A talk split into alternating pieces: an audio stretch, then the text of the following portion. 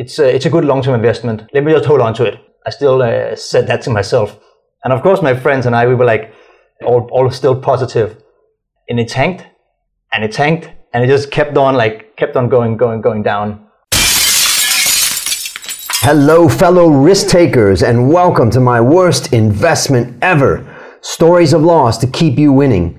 In our community, we know that to win in investing, you must take risk, but to win big, you've got to reduce it.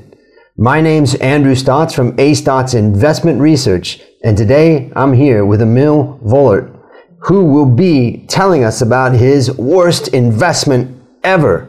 Emil, welcome to the show. Thank you very much, Andrew. I'm happy to be here. Yeah, all right. So before we get started, I'll share your background with our listeners.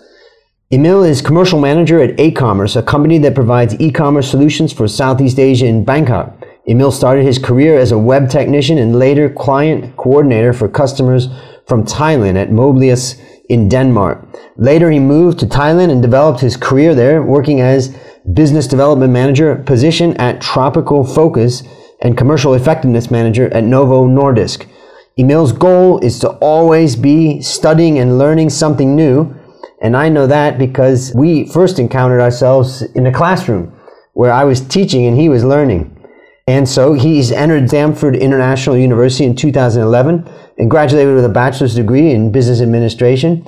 In 2018, he graduated with a master's in science degree from Thammasat University, which is where we first met.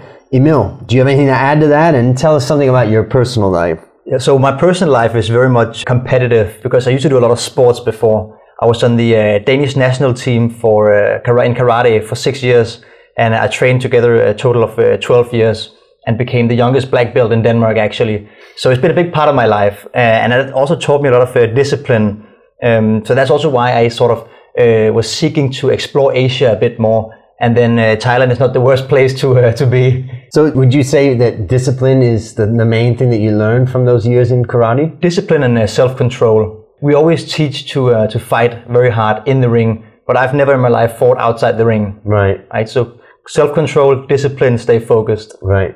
Fantastic. Well, you're definitely. I've always seen you're in very good shape in fact, I'm feeling a little bit strange about my tummy right now. But now, before sharing your story, tell us about your level of investing experience and what type of investment you're going to tell us about today. Yeah, so I try to invest uh, broad, uh, both uh, country wise, sector wise, and also asset class, uh, but mainly it's focused on stocks. Okay. And um, it's a mix right now of uh, single stocks, ETFs, um, a few mutual funds as well. Okay. Uh, also a bit of uh, cryptocurrencies, but that, that's more on the risk part. We can maybe get into that later on. Yeah.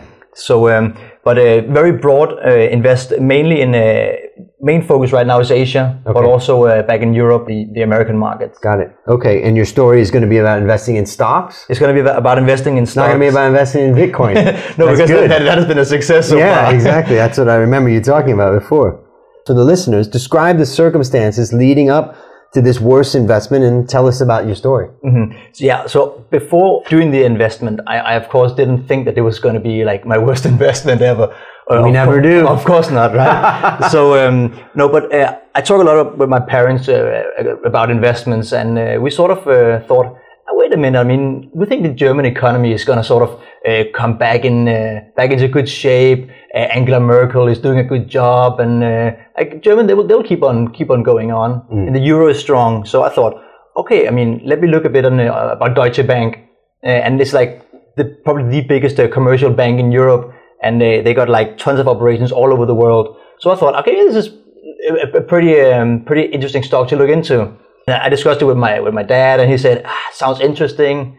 I discussed it with a few friends, and they said it's interesting as well. So we sort of uh, built up a lot of uh, positivity regarding uh, th- this investment mm. before looking into any fundamentals, any technical analysis, purely on uh, our perception of the company. Right. Say, so you're developing a story in your mind about what it is. You know, what's your investment theme? Exactly. Sharing that with other people, mm-hmm. and exactly. then getting excited about it. Yeah, and we were like uh, sort of building up this uh, excitement together, right? So you, I was maybe before I went into the stock, I was a little bit blind on uh, on the current situation because of course uh, there were the balance sheet was in very bad shape and uh, they just uh, like s- slash dividends and, and these kind of things, and it was actually going pretty bad. And there was a lot of factors uh, talking against taking a position in uh, in Deutsche Bank, which was probably why the stock have taken uh, quite some beating at the time. So I thought, okay, it's been taking some beating, but I mean, this could just be a good entry point for uh, for, for taking a position, and uh, so I did. So I, I took a position, not not that uh, that large. It was around two percent of the of the total portfolio, and then I just like hold on to it for for a couple of days. Was uh, stagnant, and then it, and then it just had a pump. It was a ten percent pump up, and I was like, "This is the best investment ever." What a great idea. Yeah, and I was uh, texting my friends saying, "Did you get in? Did you get in?" And of course, they did. They got in as well. So they were also uh, like sort of very exciting about this uh, this ten percent pump um, because they came came up with this new strategy of uh, let's clean up the balance sheet, going to slash a thousand employees uh, worldwide, and um, so we, we were all excited. Like, and we didn't look much further into the risks because I mean it was so good, like ten percent in like two weeks. It was uh, incredible. And then all of a sudden, things started to happen, and it just it came out with earnings, and it dropped hard. Came out with uh, more earnings and more bad news. Um, the German economy was not going uh, as good as we thought, and then uh, things just started to go south. And then I thought, okay, they just announced that they want to uh, still pay out the dividends now, so around 1.5 percent. Not not a big dividend, but still still there's a bit of cash flow.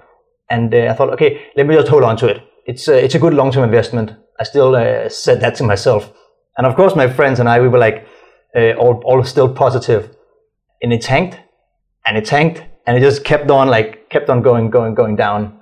Like what? How far down did it go relative to your entry point? So I entered around uh, around 15.5 euro, Okay. and then it just uh, plummeted down to around 12, and then it stayed there for a while, and then it had to bounce back up again, and I think it was like I don't know um, what is it called, like a, a bull trap, right? So it went up, and then it just went e- even further down again. So uh, and, and and now we're trading around uh, 9.4, so that's a loss of like around 40 percent, which is uh, which is quite a lot. So. Um, but but but I'm still uh, having the uh, the perception that I'll just keep it. I said I, I, I won't cut the loss Mm, because I, I, I cannot get myself to take a forty percent cut. Right. It, it might be the best uh, option to do or the best uh, the best uh, trigger to pull, but I don't know. I don't. Uh, I've I've never taken a, a- loss on a stock uh, that big. So uh, yeah, wow.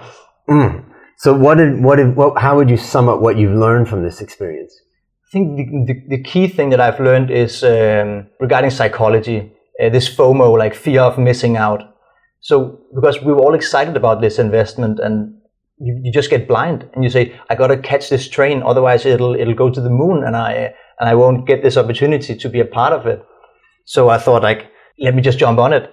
And I think this is a very like, um, uh, thing that a lot of people they do. Mm. They, they, they jump onto it before because they they have a fear of missing out, uh, and they don't like uh, think rationally before they actually uh, take in the position. So for me, that's uh, that's definitely what uh, what what it has taught me. Uh, and then for for future investments, I've studied a lot more in, in details uh, with my capabilities Yeah. to uh, to sort of rationalize a bit more before taking the actual position. Okay, so let, let me summarize some of the things that I got out of your story. Uh, the first one, as you say, you get fear of missing out. You develop some idea, and then you think, "I got to get in it." And when the stock starts moving up, you get excited. You want to be in it. Uh, the second thing is the level of research. It's always amazing to me as an investment professional all my career how little research people do when they go into a stock, and you think, "My God." It was 10 years of my study and work before I put any money in any stocks. I was so terrified. Maybe I just knew too much at that time about the market. So the first, the second one was about the research and really taking the time. And it's, it's not enough to develop a theme and build confidence in your idea. You've got to support it. And I remember it reminds me of a time when I was an analyst. I went to New York and I visited this fund management company. It was a hedge fund in the, the heydays. It was great times. But these guys were pretty unique. They lined up four people in a row. They put me in front of them and then they just blasted me with challenging questions on my thesis, which was, you know, what, whatever I was pushing at the time as an analyst. And at the end, I mean, I, I was really, they, they pushed me to the limit as far as my research and everything. And at the end, they looked at me and they said, oh, "Sorry, we were so tough. You know, we just wanted to see how committed you were to your idea and how much research you had put behind it." And what I realized is that they were really challenging. They were probably owning the stock, but they were challenging me and they were challenging themselves. And that's really hard to do. Uh, it's much easier to, to look for confirmation. We call it confirmation bias, where you're looking for confirmation of your idea. The other thing that's uh, an interesting lesson is when I started my career as an analyst, I was a bank analyst. So I looked at banks for 10 years. What I learned about banks is that banks operate on a sliver of equity. That equity in the bank is going to be something like, for an average company, about 60% of their balance sheet is financed by equity. For the average bank, it's about 10%. That means 90% is coming from leverage. That leverage is deposits. So the what that means is that if the assets of the balance sheet get wiped out by just 10%, bad loans of 10%, the whole equity has been wiped out of the bank. And this level of leverage and this level of, of small level of capitalization makes it such that banks can be very volatile in their earnings and their impact, you know, that, that they're being hit by economic moves. And that's why, one of the reasons why banks don't often trade on high PEs uh, because of the fact that there's so much volatility and risk that, that can inherently be uh, in their balance sheet and eventually they'll be hit. So that's a lesson I think for, for all of us to think about the difference between investing in a bank and investing in just a traditional company. I do want to hit on one last thing. If we look at the stock market, let's say there's, you know, you could probably invest in, for my global portfolio that I look at, I look at 5,000 stocks around the world. That's my universe to pick from. And ultimately, let's say I'm trying to invest for the next one year. What would be the best investment for the next one year? Well, out of 5,000, I narrow it down. I say these 20 stocks I think will be the best potential investment for the next year. So the question that you want to ask when you find yourself in this situation is that if I didn't own this stock, would I buy it today? And if the answer is no, then chances are it may mean that you should be in another stock. Now, of course, there's tax implications and other things like that about selling and, and realizing a loss. But that zero-based thinking concept of if I didn't own it today, would I add it? Is one way to bring clarity when you find yourself in this type of situation. So there's some challenges for you. Based on this story and your experience since then, what specific actions can you recommend to our listeners to help them pro- protect their investment? I would say don't just uh, don't just take it in news any word from friends at, at face value. Also, when I'm looking into my my trading platform, there's like 20 analysts that have given a recommendation saying buy or strong buy or like very very dark green color, right? But yeah, that's only based on 20 people, right? Uh, or maybe 20 uh, 20 brokers. So don't don't just listen to the um, to the noise out there, but actually do the um, the quality analysis yourself. Mm and uh, and then believe in it and, and, and stay true to your strategy as well. Uh, it, it might fluctuate for for a couple of months. Uh, the investment or the position that you took, it might not be the exact right entry point. But uh, if you have done your analysis and you believe that this is a good investment, it eventually will will pay out. It's a great point. And the other thing, uh, my PhD dissertation, I looked at the accuracy of analysts across the whole world. And what you find is they have a huge amount of optimism built into their forecasts when they forecast companies. And what you can see as an analyst 20 years of my life, I can see all the pressures that are on analysts. So I think you've got a good point there. Don't just blindly follow analysts just because they're saying buy this, buy that. They're, they're also running, they're participating in a business which is generating income off of your buying and selling. All right, there you have it, fellow risk takers. Another painful story of loss to keep you winning. To find more stories like this, previous episodes, and resources to help you reduce your risk, visit myworstinvestmentever.com. As we wrap up, Emil, I want to thank you again for coming on the show. I know it's painful talking about our losers, but our listeners are learning to win as a result. Before we close, any parting words for our audience? Stay happy and, and, uh, and keep investing. I mean, it's all about keep investing and, and doing it over time uh, mm. because you got, you got the time on your side. I myself, uh, I'm 26 and uh, I've started investing when I was 20. So uh, it's just about compounding all all over the years. That, Love that's, that. That's my strategy. Great, great parting uh, advice, and that is You've got to stay invested over a long period of time because the ultimate benefits come from the compounding effect that you will get. So there you go, fellow risk takers. Another great story to help you create, grow, and protect your wealth.